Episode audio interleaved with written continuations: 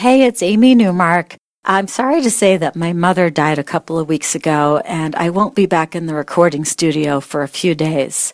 So this week I'm replaying some of my favorite episodes about mothers in honor of my own mother. And I'll be back on Friday with a new episode for you.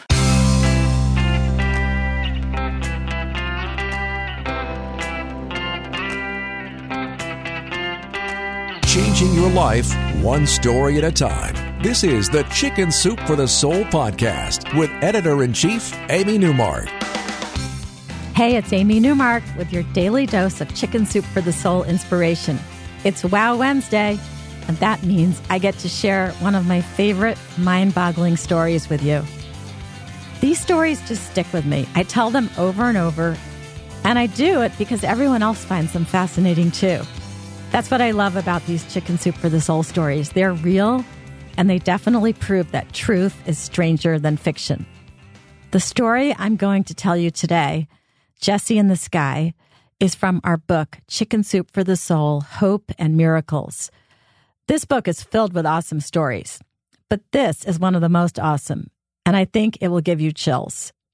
It's the story of Scarlett Lewis who lost her six year old son in that horrific Sandy Hook elementary school shooting in Connecticut a couple of years ago. Jesse was one of the heroes that day. While he stood facing the killer, he yelled to his classmates to run. The kids ran and got away, but Jesse's own path was blocked by that pathetic excuse for a human being, that gunman who went ahead and shot Jesse in the head. Scarlett says that she and Jesse's older brother and other family members received dozens of little signs from Jesse after he died. There were flickering lights. There were notes that Jesse had written that just appeared out of the blue, with the J and Jesse written backwards the way that Jesse always wrote it. These were little signs that might be viewed as coincidences, but Scarlett felt that they were little hellos from Jesse.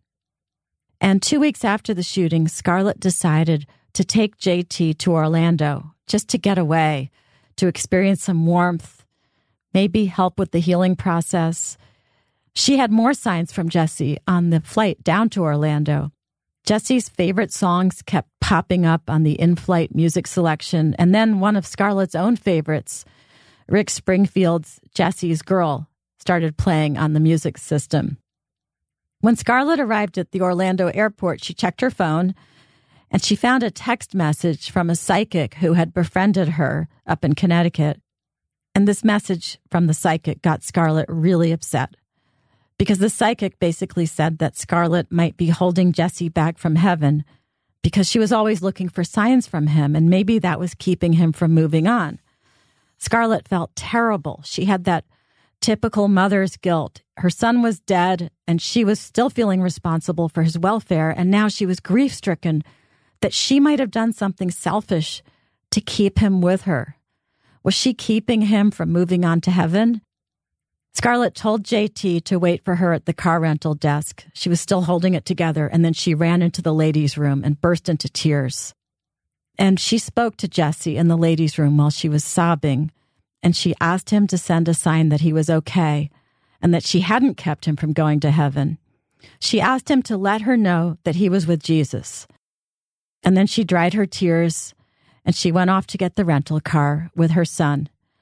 And they got in the car and they were driving down the highway for just a few minutes when they saw it. There was a skywriting plane in the sky, and it had just spelled out something in smoke in the blue sky ahead of them. And what it had written was Jesse and Jesus together forever. And the J in Jesse was backwards, just the way Jesse always wrote it himself. You can see why I like my job. I get to read wow stories like that all the time and share them with you. The next time we get together, I'm going to wow you in a different way with a story about a dream that completely changed a couple's marriage for the better. I'm Amy Newmark. Thank you for listening to the Chicken Soup for the Soul podcast today. I would love it if you would help me spread the word about the podcast by telling your friends. You can also rate and review it on our iTunes page.